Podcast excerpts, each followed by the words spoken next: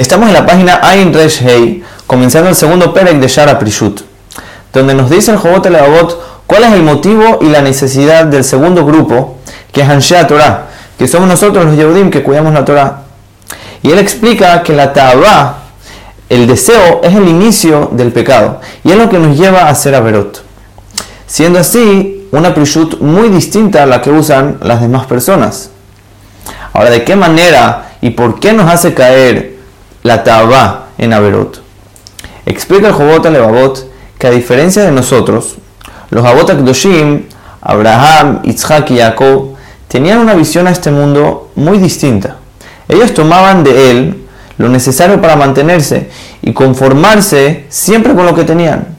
Y puede que en varias épocas de su vida, tanto Abraham como Isaac y Jacob tuvieron mucha riqueza, pero la utilizaban solo para hacer la voluntad de Hashem sin distraerse de su propósito y finalidad, que era estar lo más apegado a él.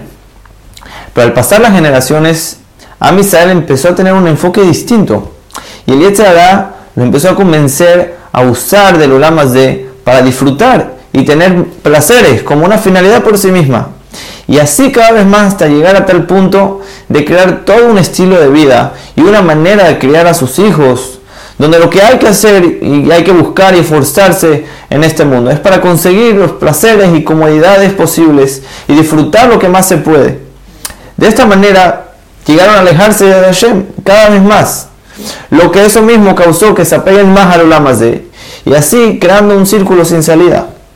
Es por eso que es necesaria la prishut, para contrarrestar, alejarse de todos los placeres, alejarse de todo lo que tiene que ver con el de y debe ser la manera contra, contrarrestar ese hará siendo la prishut una, no una finalidad por sí misma, sino un medio para llegar al equilibrio exacto según la Torah.